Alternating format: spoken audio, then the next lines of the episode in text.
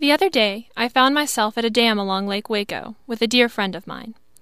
You see, with only two weeks left of high school, I found myself doing increasingly poetic and seemingly meaningful things. Or maybe I'm just trying to find meaning in something, because everything I thought I could place meaning in, everything I have placed meaning in in these past four years, is about to be ripped away from under my uncertain feet. The dam reminded me of a dam my father took me to years back, when I was about six years old. It was much older than the dam along Lake Waco.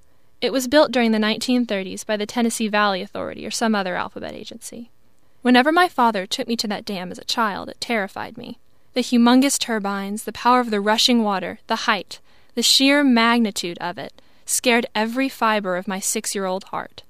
Strange as it is, though, the dam I was at the other day with that close friend was much, much scarier even though it was nowhere near as big as the one twelve years previous, and the water wasn't rushing through in huge, powerful currents.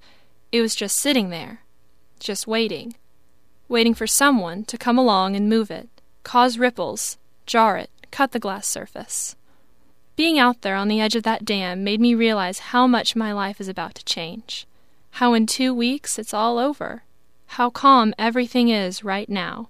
Smooth, undisturbed, tranquil even. But soon everything, every single aspect of my life is going to be completely altered. Soon I'm going to be on the outskirts of the heart of a booming metropolis, the beating heart of this expanse of land. And soon that close friend will be here still, torn between what she loves and what she is good at. And just as soon as the both of us, everyone is going to be lost and confused and so lonely. Soon we'll all be off, able to question, rebel, hope, dream, and think for ourselves. There won't be anyone calling, saying, Honey, I need you home now, or Hey, can you swing by the store? We're out of milk. I won't have the luxury of swinging by the store. I'll be hundreds of miles away, lost and confused. And even sooner than all of that, I'll miss them all the narrow minded ones, the loud ones, the ones I can't stand, the ones I can't stand without. I wish someone would give me a map, key, compass, and directions. I wish someone would tell me exactly what to expect, what to look out for, and that this is what's best. I wish someone would make sense of all of this. My ears are still ringing from the other night, and my eyes replaying the awkward dancing of 300 teenagers who don't know what in the hell is about to happen.